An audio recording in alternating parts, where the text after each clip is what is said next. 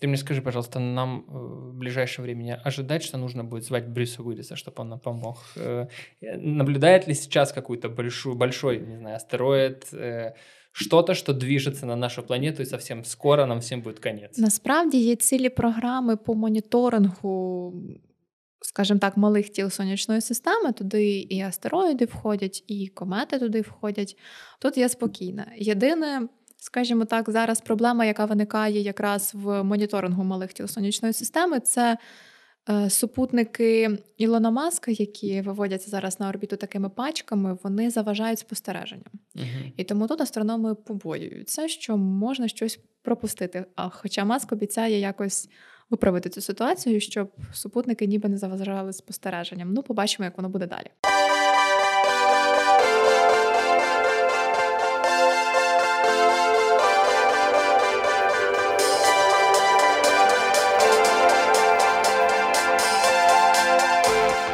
Всем привет, это Чувак подкаст, меня зовут Витя Чистяков, и сегодня десятый юбилейный выпуск, я подготовил максимально интересную тему, сегодня мы поговорим про космос, не просто так, потому что сегодня со мной астрофизик, э, научный сотрудник главной астрономической обсерватории Национальной академии наук Украины и с недавних пор победительница хакатона от НАСА, я ничего не путаю, НАСА, все правильно, Лена Компанец. Привет, Лена. Ох, привет, дякую. Я... я все правильно сказал, я репетировал, потому что так много у тебя всего в жизни произошло, что нужно это все рассказать. Насправді до наукового співробітника я ще не доросла. Я поки що молодший науковий співробітник. Этого достаточно, чтобы все люди тебя вокруг уважали.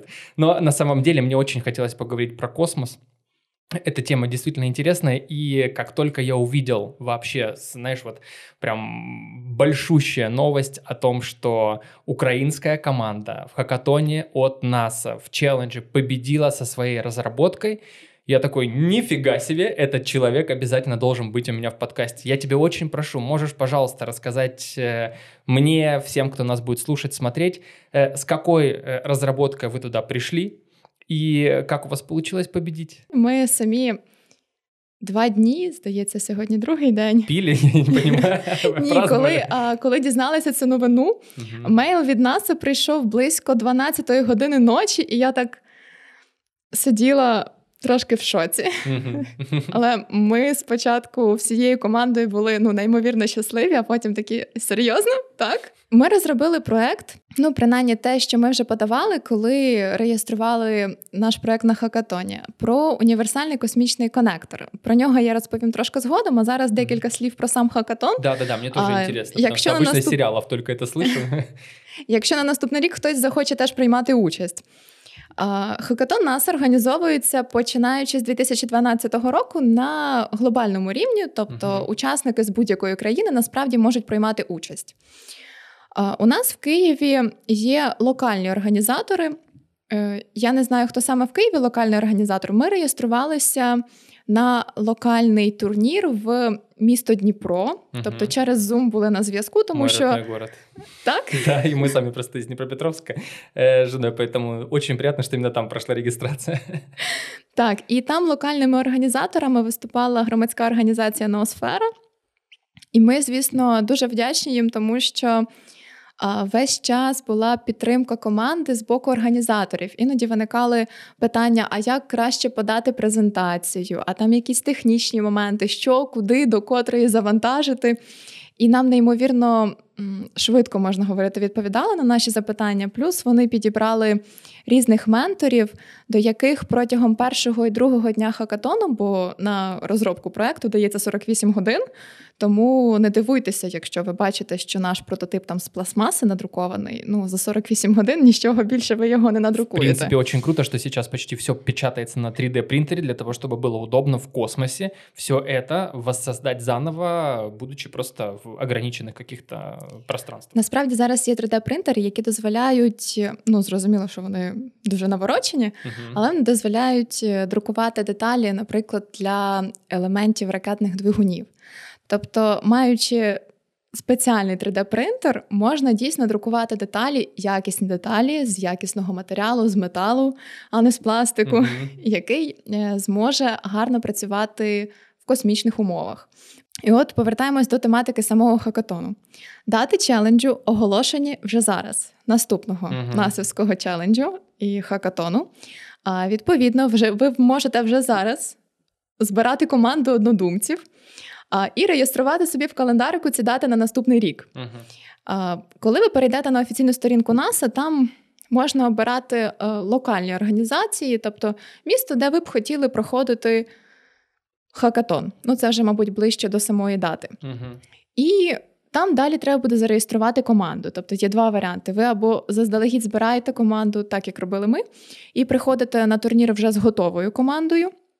Або якщо ви дуже сильно хочете прийняти участь, але з якихось причин не знайшли однодумців і у вас немає команди, то в такому випадку ви все одно можете реєструватися, приходити і приєднуватись до команди вже будучи на турнірі. То есть это, по суті, просто хаб единомышленников, где могут так. люди просто, ну, я не знаю, со стороны брать помощь любого другого человека так. с, с любой сфери. А, Тут головне е, буде корисно і для учасника, і для майбутньої команди, до якої він приєднається, щоб людина чітко могла е, сформулювати свої сильні сторони. Ну, наприклад, там е, я знаю код, або там я люблю космос, там знаю багато теорії, або ще щось там. Я дизайнер, відеомонтаж, тому що це теж дуже важливо для хорошої презентації mm-hmm. проекту. Або я вмію робити анімації. Тут перераховувати можна дуже довго.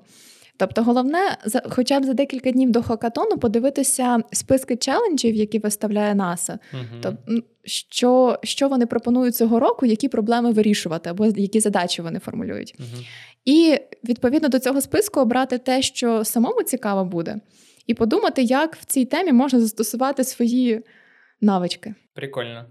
Мне очень интересно, вот изначально, когда вышли, вы понимали какую-то проблематику, которую вы хотите решить, четкая проблема, которую вы должны исправить, либо это был просто, знаете, мозговой штурм, в котором ви придумали, а давайте это.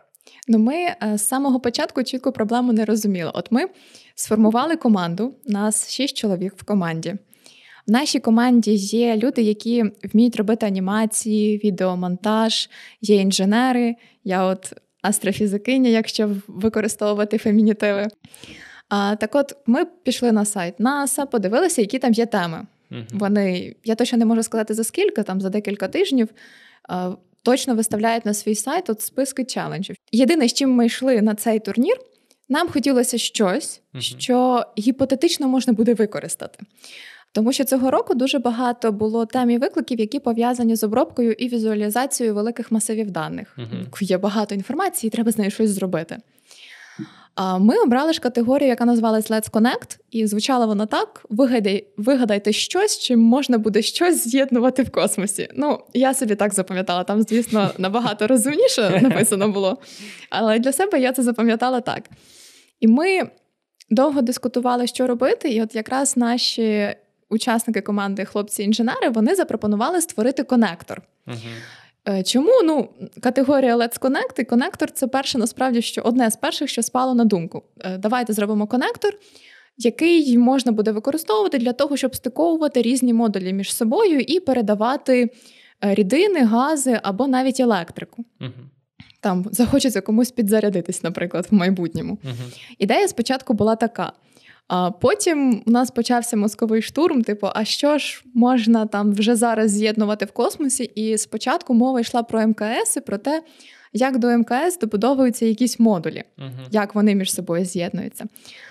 А потім ми, я не пам'ятаю вже чесно, на якому саме моменті, але почали говорити за заправку супутників. Угу. Почали шукати, скільки коштує один супутник, чи були вдалі спроби заправки супутник, супутників, і натрапили на місію, яка називається МЕВ-1, ну, абревіатура. Уявіть, там довелося сконструювати окремо цілий апарат, свого роду буксир, який треба було запустити на орбіту, щоб він долетів до супутника, в якого закінчилось пальне пристикувався до цього супутника і вивів його на необхідну орбіту. Це много. Далі він з ним там літає, і коли цей супутник вже вийде з ладу, можливо, цього буксира вистачить, щоб там підправити, врятувати ще один супутник. Угу. І от на цьому моменті ми так почали думати, подивилися, скільки коштує один супутник GPS. Я розповіла, що дійсно дуже часто буває так, що, по-перше, у супутників закінчується пальне, але при цьому обладнання, яке в них є, воно ще може дуже довго працювати. Угу. І що відбувається потім з супутником? Він або йде на кос... перетворюється в космічне сміття, або він космічне сміття. Нічого більше з ним не відбувається. І ми подумали, що цей конектор наш можна було б використати для дозаправки супутників. І uh ось по факту те, що ми і подали на хакатон в НАСА, ми зробили креслення самого конектору. uh Ми надрукували його на 3D-принтері, якраз, по-перше, щоб показати, як воно виглядає. uh А по-друге, що його можна буде надрукувати на 3D-принтері. І розписали яке найперспективніше з економічної точки зору і з точки зору користі uh застосування цього конектора. І якраз те, що от ми можемо реалізувати вже, грубо кажучи, зараз, це і є ця дозаправка супутників. У нас конектор складається з двох частин. Одну частину можна було б, звісно, розробити, протестувати, з правильних матеріалів зробити, які можна використовувати в космосі, але її можна було б, е, скажімо так, додавати до конструкції супутників вже зараз, виводити їх на орбіту з обмеженою кількістю палива. Ну, вони завжди з обмеженою кількістю uh палива. І в цей час паралельно працювати над розробкою заправочної станції, в якої до складу буде входити друга частина цього конектора. uh І Скажімо так, якщо супутники запустити в космос, е, і вони матимуть запас палива років так 5, то це означає, що буде цілих 5 років для того, щоб зробити ось цю заправочну станцію і відправити її в космос. Угу. Тому що от вартість одного супутника GPS 3 приблизно 300 мільйонів доларів. І ще і тут ви. дуже багато мільйонів доларів треба для того, щоб вивести його на орбіту. Угу. Тобто, це насправді дорого. І виходить, що в перспективі можна було б не оцей дороговартісний супутник не відправляти на сміття, угу. а просто дозаправити, і він би працював собі далі, і не запускати замість нього новий супутник. Тому і нам, і як виявилось, і нас ця ідея здалася доволі цікавою, перспективною, і от зараз ми думаємо, що робити з цим далі. А наскільки сколько времени займет для того, чтобы ваш коннектор уже появился на орбите? Ну вот понятно, что раз, э, там, это, это, изобретение очень важно. То есть оно решает проблему, э, проблему бюджета очень сильно. И э, там, не знаю, вдруг у вас купят патент или неважно, они каким-то образом это э, изобретение заберут себе. Сколько времени потребуется для того, чтобы этот коннектор уже появился на орбите? Возможно, они, ну, с твоей стороны, они слишком ли заинтересованы они в этом коннекторе? Насправді, коли ми працювали над цим коннектором, я ще раз нагадую, що 48 годин на те, щоб вигадати, модернізувати, uh-huh. зробити презентацію і залити все на сайт. Тоді ми ще не думали прямо про детальну його реалізацію. Це перше. Друге, всі проекти, які подаються в цей челендж насовський, вони є у відкритому доступі. Тобто, ми всі mm. матеріали завантажуємо і. У всіх бажаючих насправді до них є доступ. І в цьому ідея хакатону, скажімо так, що космос він для всіх, і ми всі можемо працювати для того, щоб розвивати його. Скільки часу мені на зараз насправді дуже складно сказати, тому що від цього в першу чергу залежить, наприклад, е, чи зможемо ми отримати, виграти фінансування, чи знайти космічну Е, організацію, яка буде зацікавлена, скажімо так, в розробці і просуванні цього проекту, тому що його, по-перше, треба. Є технічні моменти, які треба доробити, uh-huh. нюанси, але там ми знаємо над чим працювати. Далі його необхідно зібрати з якісних матеріалів, ну не з того пластику, яким ми його надрукували. Uh-huh. Його треба протестувати. І етапи тестування вони по-різному можуть тривати. Це можуть бути роки можуть бути місяці, можуть бути роки. Тут, мабуть, мене змогли більше підправити люди, які займаються безпосередньо зборкою супутників і космічних апаратів. Угу. Вони зможуть дати більш точну оцінку часу. На даний момент, от єдине, що ми можемо, це поки що розповідати про свій проект, намагатися описати його і поговорити, наприклад, з тими самими НАСА. Uh-huh. У нас буде онлайн-церемонія нагородження, і, можливо, там буде якесь слово командам. Тому побачимо, що буде. Ось так. Алло, нас, нам нужно с вами поговорить. Ну, ми думали в Твіттері написати «Хей, Елон». Возможно, возможно. Э, Есть ли возможность, э, что вот ближайших запусков от SpaceX э, какие-то разработки, которые были сделаны у НАСА, они точно так же у себя будут э, вот эти изобретения новые, какие-то новшества будут у себя использовать. Либо это уже в SpaceX уже давно есть, либо это не нужно им. Я знаю, що вони точно співпрацюють. Мгм, мгм. Тобто а, с- компанія Ілона Маска SpaceX вона буде допомагати і запускати астронавтів НАСА. Угу. Далі, зараз основний напрямок, над чим працює Елон Маск, це колонізація Марсу. Він про Ну це да, да, дуже да, да. сильно мріє, і багато хто з нас, я думаю, про це чув. Ну, там же как раз стоит вопрос о дозаправке этого м, какого-то отсека, как правильно называется, они э, ступени, дозаправки ступени для того, чтобы дальше отправиться уже в путешествие до Марса. И мне казалось, что, ну, то, что вы придумали, я думал, да не, у них, наверное, это уже есть. И своим просто примером мы показали такие простые вещи, которые тебе кажется уже открыты, такие, такое уже существует. Ну, вы просто взяли и открыли как будто бы заново. То есть простое Насправді, изобретение. Немає е, якогось такого універсального чи хорошо розробленого способу до заправки супутників. Мгм. Інакше, якби воно було, ми б за цю ідею не взялися для хакатону. Мгм. А, Стосовно до заправки, скажімо так, об'єктів е, на шляху до Марсу, тобто коли якихось міжпланетних станцій, це дуже складне питання, тому що перше, що виникає, це ви ж розумієте, що треба спочатку цей заправочну станцію її зробити і вивести на орбіту. А велику кількість пального ми не можемо просто взяти і запустити в космос, тому що завжди є питання того, яку кількість речовини, скільки маси ми можемо підняти, тому що чим важче ракета, тим більше палива треба витратити для того, щоб запустити її в космос. Тому тут це скоріше ще питання, скажімо так, я б сказала, що дозаправка супутників вона простіша в реалізації, Мгм. ніж створення заправочних станцій десь міжпланетних. Це, скоріш за все, мав би бути наступний етап. Ой, етап, етап, наступний Нічого. етап а, в нашій колонізації сонячної системи.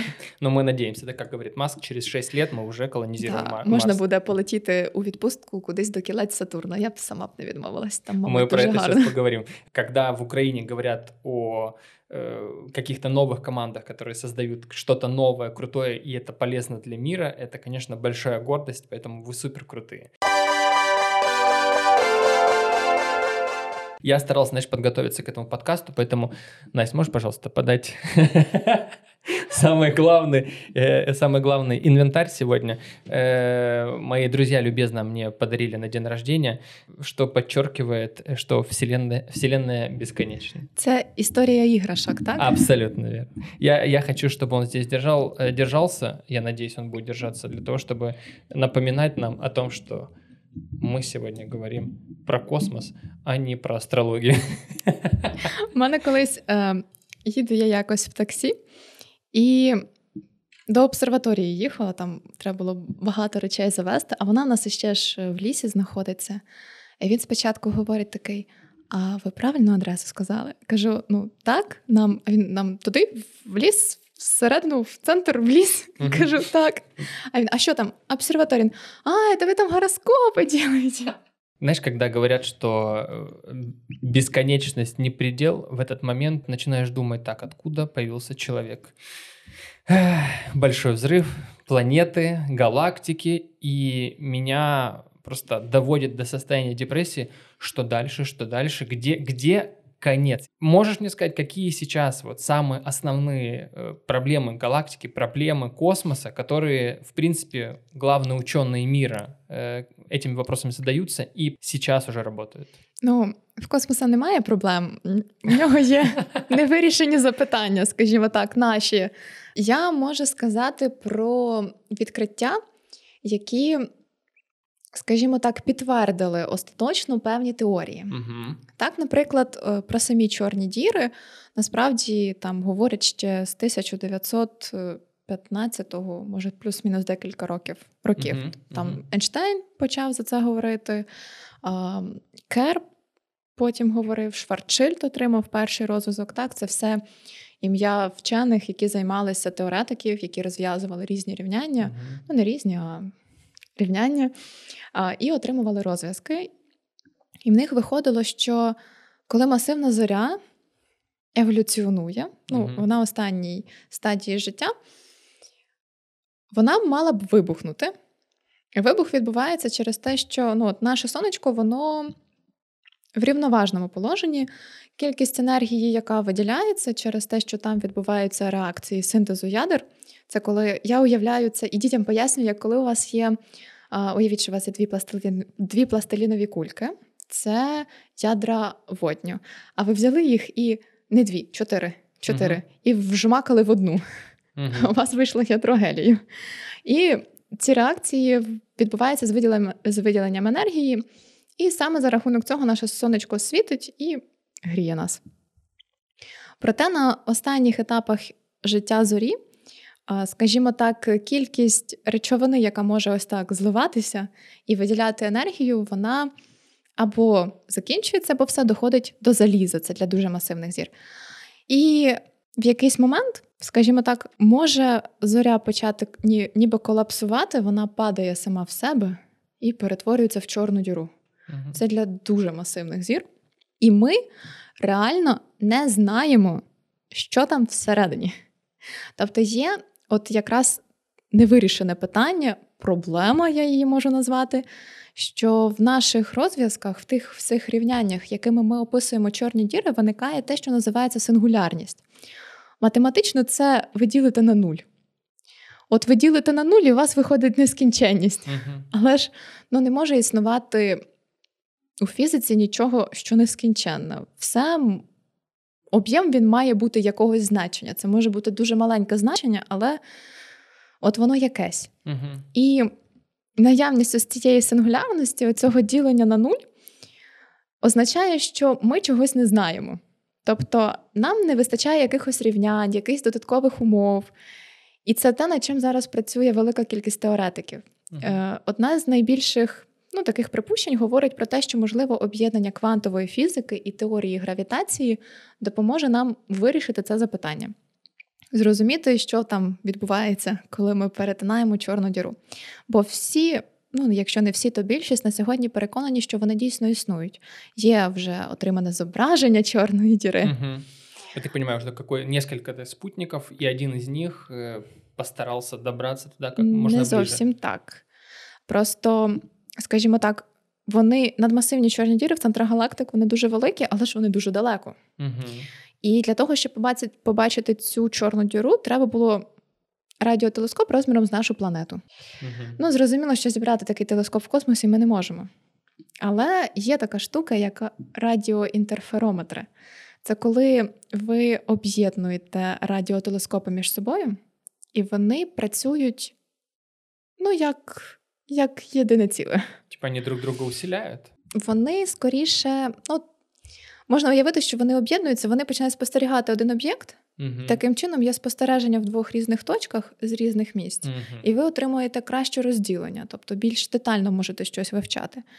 І якраз науковці з колаборації New Event Horizon Telescope вони розробили і об'єднали систему радіотелескопів, і таким чином, ну як популярно розповідає а, головна інженерка з цієї програми, ми отримали радіотелескоп, який еквівалентний розміру радіотелескопа, як наша планета.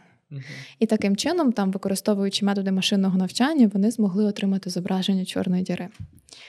А ще одне підтвердження того, що вони є, і відкриття Прости, за яке... пожалуйста, очень, очень грустно, коли говорять, що что по черной дыре, пока есть только фотка. пока очень, очень грустно становится. А... С какими чувствами ты смотрел «Интерстеллар», мне интересно. Там є наукова складова, Угу. Але є чисто фантастика. От те, що всередині Чорної діри, це фантастика. Ну, ну Ми не знаємо, що там, тому ми не можемо говорити, що це якось виправдано. Проте над науковою частиною, а саме як плине час в околі Чорної угу. діри, як вона виглядає. Там науковим консультантом був Кіп Торн, це дуже відомий вчений астрофізик, він теоретик, і він отримав Нобелівську премію за відкриття гравітаційних хвиль. Мгм, мгм. Бо він якраз в тій колаборації, яка розробляла гравітаційні обсерваторії. І там дуже гарно проілюстровано, як реально має виглядати чорна діра. Ну, точніше, ми ж чорну діру не бачимо. Ми бачимо тільки речовину, яка падає в неї, грубо кажучи. І от що відбувається з цією речовиною і як вона має виглядати, от щоб ми побачили, це дуже детально і гарно зроблено. Когда мы узнаем, что за черной дырой, либо вот какое-то следующее изобретение, которое вот у нас стоит на пороге открытия, что это даст нам, как для планеты Земля, как для обычных людей, просто знание, что, что это нам даст? Насправді тут складно передбачити, бо ми не знаємо, що ми дізнаємось. Мгм. Um, я, наприклад, е, знову ж таки, з науково-популярної, коротше, з фантастики, але з науковим підґрунтям математичним, це, наприклад, варп-двигуни. Не знаю, что это А такое. Вони. Листочок, якби був, вони викривляють простір. Астрофизик, мені щось порисувати, щось об'яснити. Якщо коротко, вони сам корабель ніби не рухається, угу. він створює ніби хвилю в просторі, яка його штовхає, і таким чином він може рухатись ніби зі швидкістю світла. Але він сам не рухається. То, что ты сейчас говоришь, это как бы научная теория, которые, которые стремятся, то есть это уже как бы нужно это разработать. Математично ми Мгм. можемо так зробити. Треба просто з одного боку зробити ямку в просторі, а ямку в просторі робить речовина, яка має масу. Будь-яка планета, Мгм. сонце, галактика, чорна діра, все трошки викривлює простір, і про це сказав Ейнштейн. А з іншого боку, ну щоб вийшла хвилька, якщо є ямка, то треба горбик. Мгм. І от е, чому цікаво вивчати темну матерію, чому цікаво вивчати чорні діри? Бо для того, щоб зробити цей горбик, треба екзотична матерія, е, свого роду щось, що мало б ніби від'ємну масу.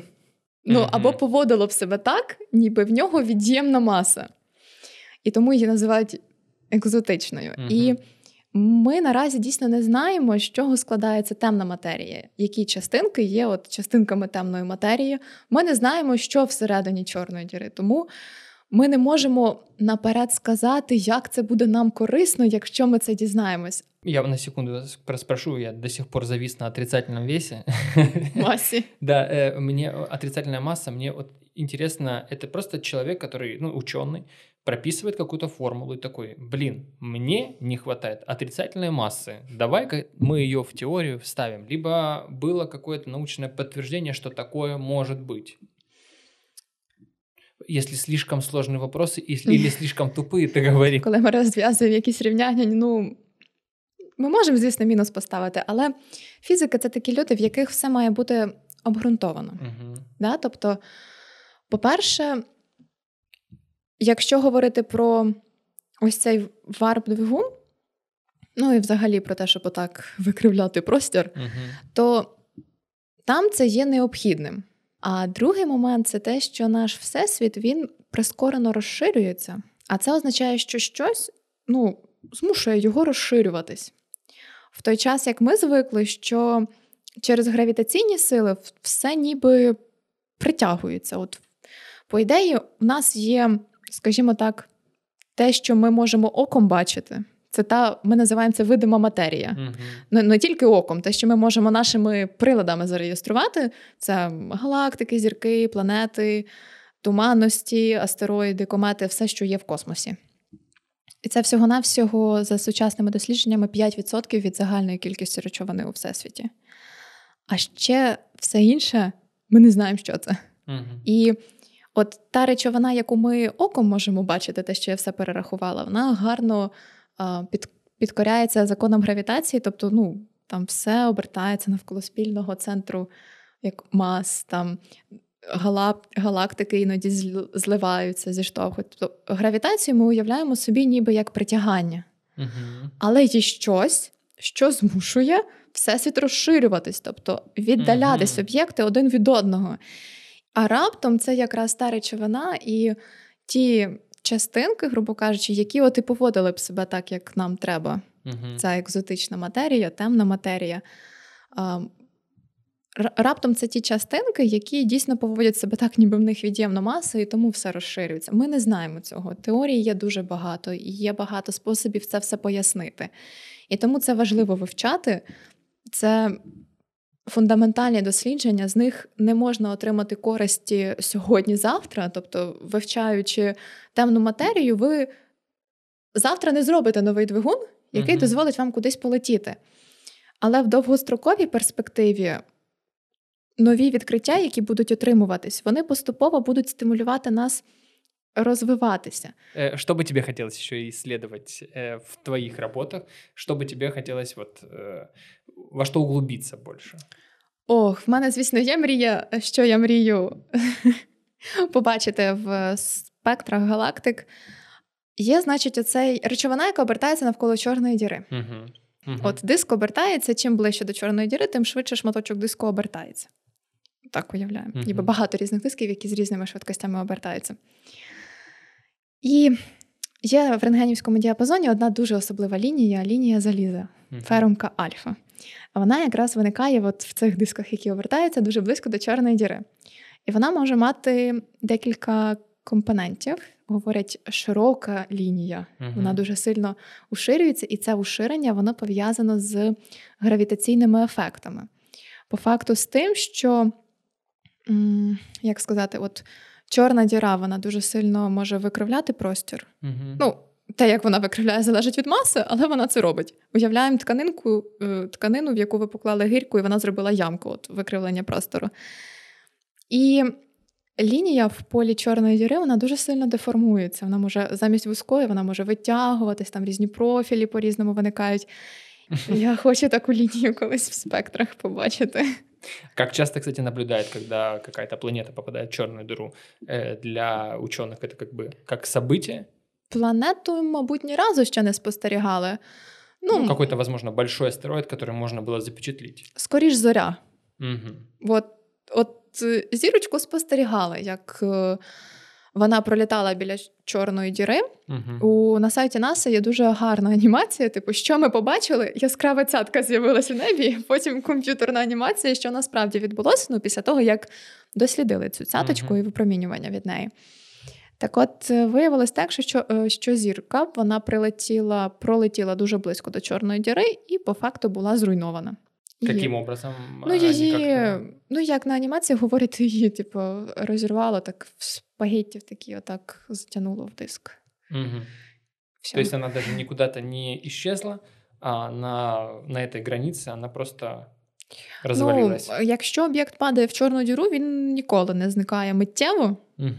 Він, скажімо так, поступово руйнується на елементарні частинки, складові різні, і поступово падає в чорну діру. Тобто це не миттєво. Буквально недавно э, увидел новость, ну, она, скорее всего, появилась пораньше, что изначально Вселенная э, не расширялась, она э, просто шли какие-то прямые, потом она немножко чуть-чуть, чуть-чуть расширялась, и пытались понять динамику расширения Вселенной для того, чтобы понять, когда нам, нам придет конец уже. А потом в какой-то момент, я не знаю с какого года, э, заметили, что Вселенная расширяется, э, вот если брать в графике, очень и очень быстро.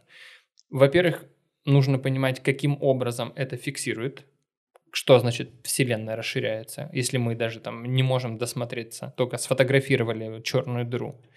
И э, есть ли уже теория, что произойдет в какой-то пиковой точке? Окей. Okay.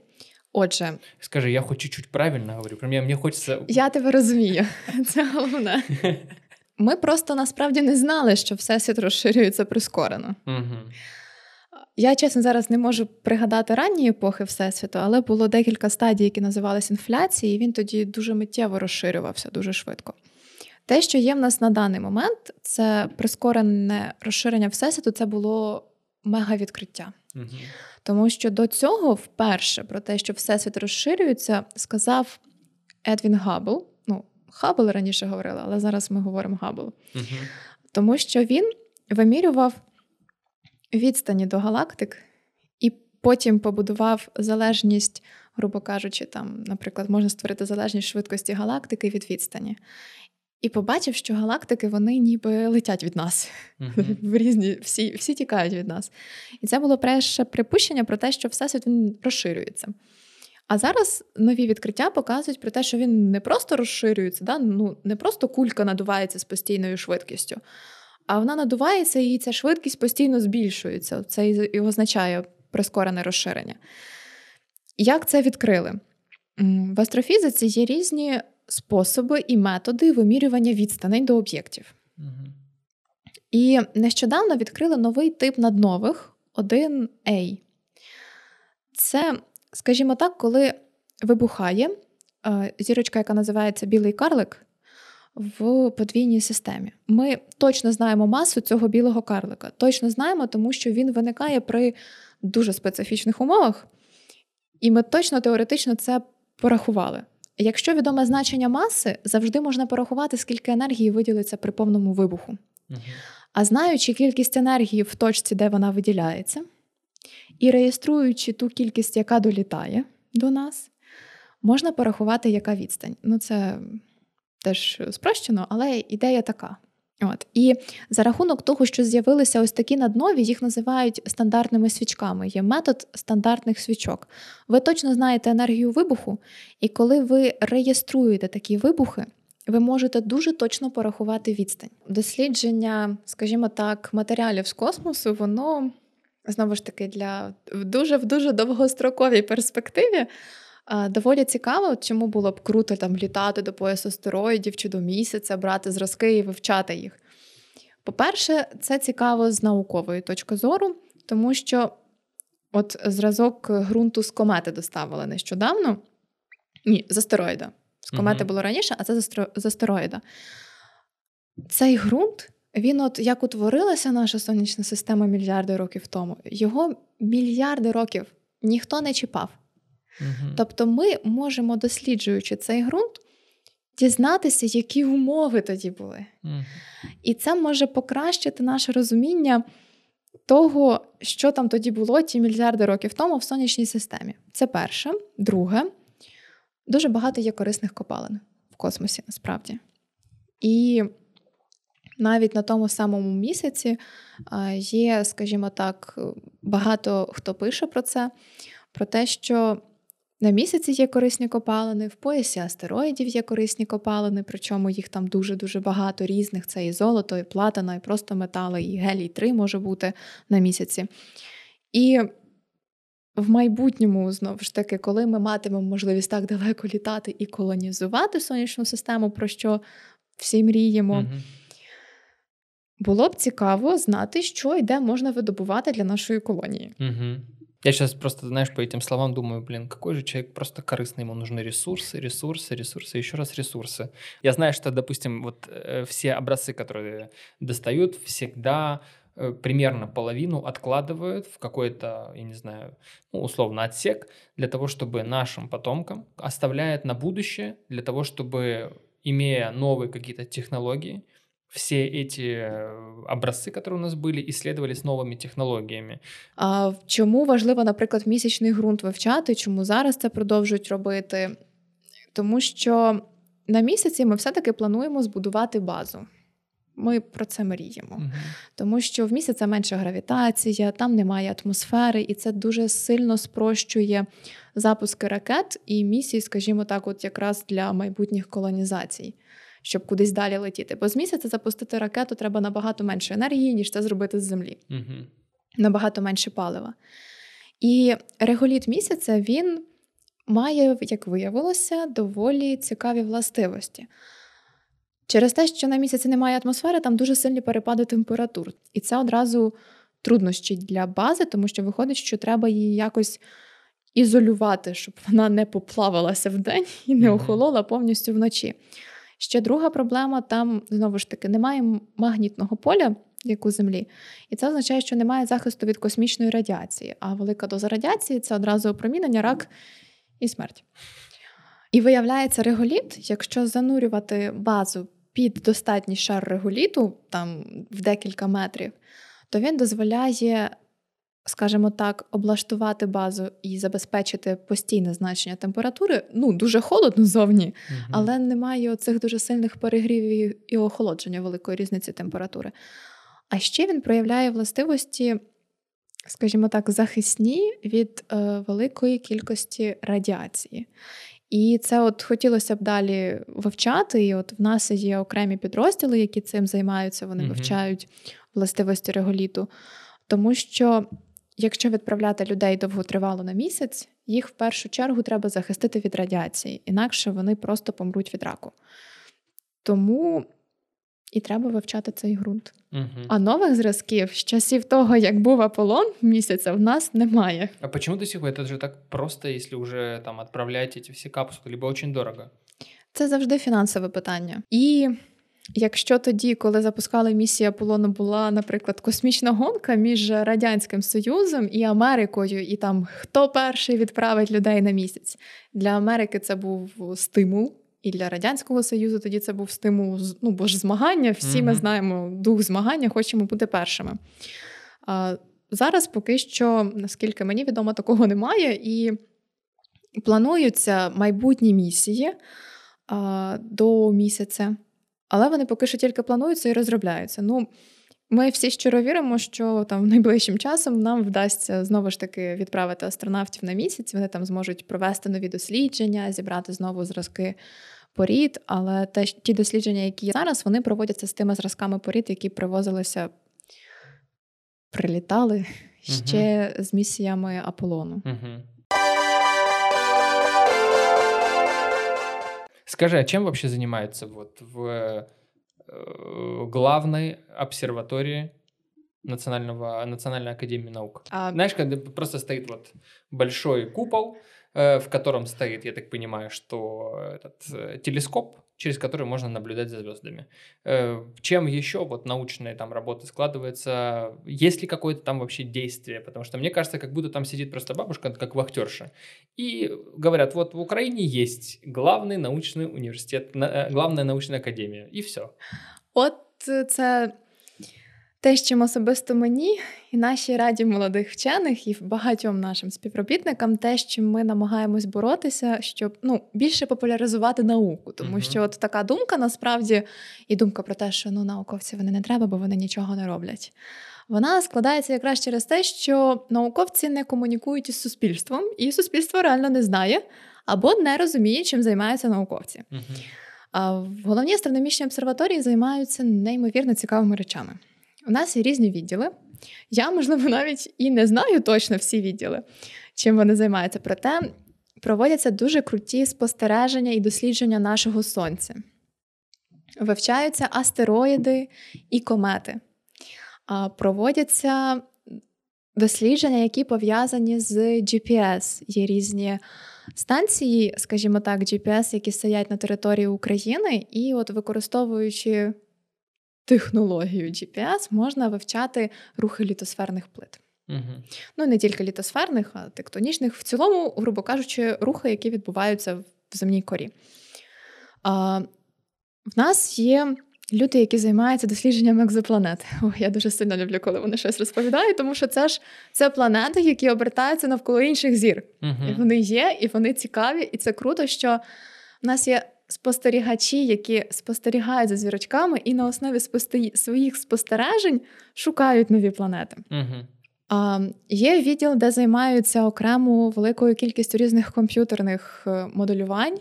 І це пов'язано з тим, що моделюється, як зливаються галактики, як зливаються чорні діри, а що там тоді відбувається, що як утворюється. А як ти думаєш, наші українські учені, от конкретно е, астрономічної обсерваторії, крути в мірі? Те, що я можу сказати з останніх новин, це те, що Україна офіційно увійшла в програму Артеміда.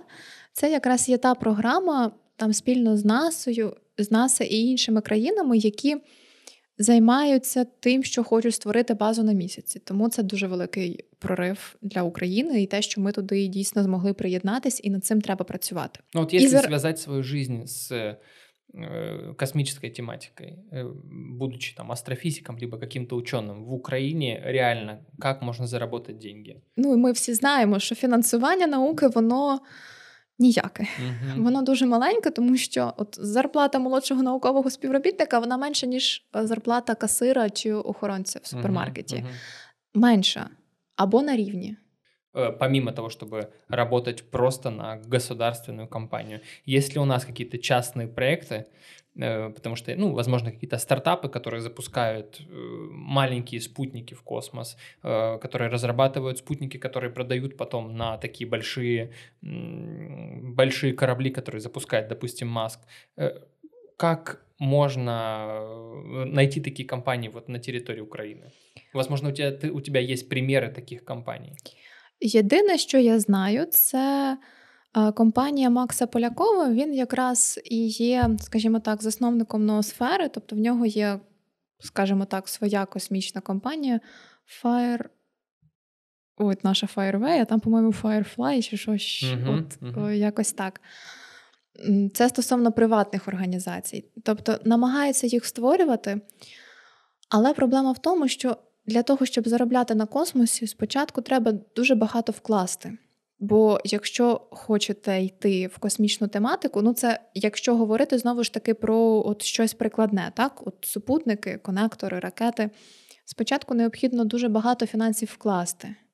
Тільки потім з часом ви зможете заробляти на цьому. mm От та сама історія з маском, він був вимушений одного разу продати повністю свої акції, і він був на межі закриття. Так? Тобто він дуже сильно ризикнув тим, що вклав по факту всі е, фінанси, які в нього є, які зароблені не на космосі, які зароблені на тому, що він розробляв інші програми і продавав. І він ризикнув і вклав повністю все, що в нього є, для того, щоб розвивати космічну діяльність. І mm-hmm. заробляти на космосі, по факту, він. Почав ось тільки тоді, коли в нього з'явилися успішні запуски, і коли ми вперше вперше в історії змогли побачити, як ступені, перші ступені вони повертаються назад. Тобто uh-huh. запуски ракет стали багаторазовими. Uh-huh. Це, А якщо говорити про фундаментальні дослідження, тобто з прикладними дослідженнями є різні, їх мало, але вони принаймні є. І можна намагатися співпрацювати, шукати, комунікувати з різними компаніями. Це складно. Uh-huh. Але треба намагатися, бо якщо нічого не робити, то нічого й не вийде. Єдине, що ми можемо, от, щоб нормально, як то кажуть, заробляти, це подаватися на гранти. Угу. От, Подаватися на гранти, вигравати ці гранти, і тоді в науковця з'являється можливість отримувати більш-менш нормальну зарплатню. Угу. Прикольно вообще наблюдать за звездами, имея дома свой домашний телескоп. Мабуть, так, в мене немає. Хотя...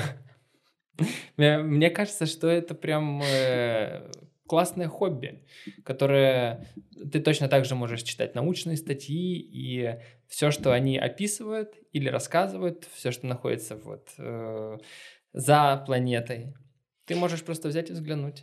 Можна так, але варто пам'ятати, що якщо через свій телескоп, який є вдома, дивитись на галактику, то вона буде чорно-біла, mm-hmm. а не така класна кольорова, як на картинках з Габла, наприклад.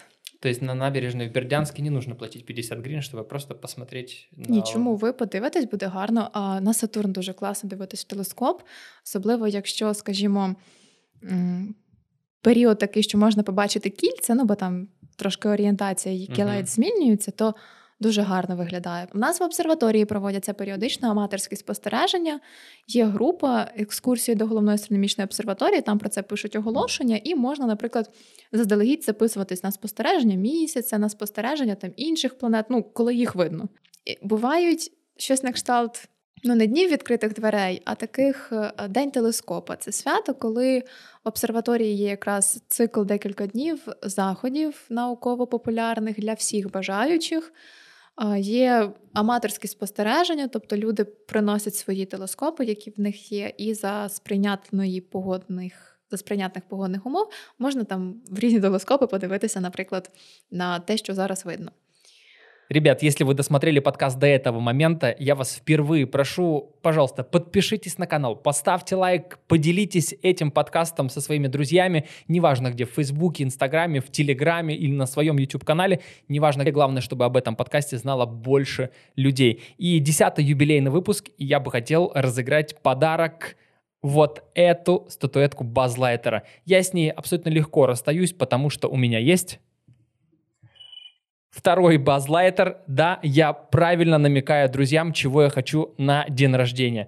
Э, для того, чтобы получить вот эту фигурку, что вам нужно сделать? Напишите, пожалуйста, в комментариях, будь вы первым космическим туристом, что бы вы сделали впервые в космосе. Все максимально просто. Я э, прочитаю все комментарии и своим субъективным мнением выберу победителя. Остальных прошу не обижаться. Лена, спасибо тебе большое за этот подкаст. Э, я надеюсь, я тебя не утомил такими тупыми вопросами, а ты не устала мне э, объяснять э, сложні вещи простими словами. Знаєш, я тобі скажу, що тупих запитань не буває насправді. Тут головне, щоб запитання були і щоб було бажання почути на них відповідь. Спасибо тебе большое за то, что ты сегодня пришла. И еще раз вас поздравляю с победой в хакатоне. Так, дякую за запрошення. Була дуже рада приєднатися. Кайф. Спасибо.